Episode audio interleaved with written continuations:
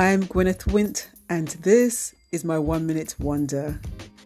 I watched the US inauguration yesterday to bring Joe Biden as President of the United States of America. I often say that there is no true democracy and it's just uh, an idea.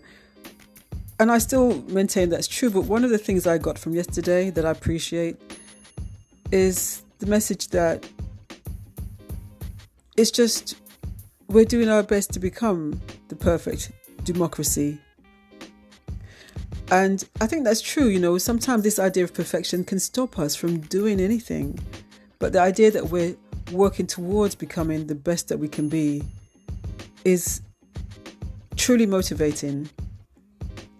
So today, I'm asking you when is your inauguration day? I've done this myself. You know, we wait or we think we can't do something for any number of reasons. We don't have enough money, we don't have the time. But the truth is, there'll never be a perfect time. I will never have enough money. But we have to start and then look to the future. So, whatever that is, you know, maybe you want to be a better mom.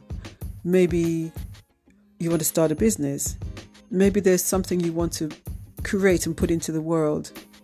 But if you never start today, if you never start, it will never happen. So, could today be your inauguration day? Could you make that commitment, just as Joe Biden did, to his commitment was to unify the USA and many others, but that was one of the biggest ones, but and also to help make it a better place for everybody. So, what is your commitment and what are you standing for? Just start. Perfection is just an idea.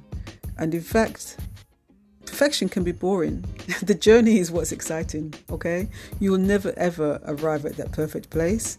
Sometimes we know it was just good enough, it was just right. You have a feeling you know when something is just right the key thing is to be willing to fail and let yourself be embarrassed and keep going. Not everybody will like you, accept that. But you do you, you do what you need to do.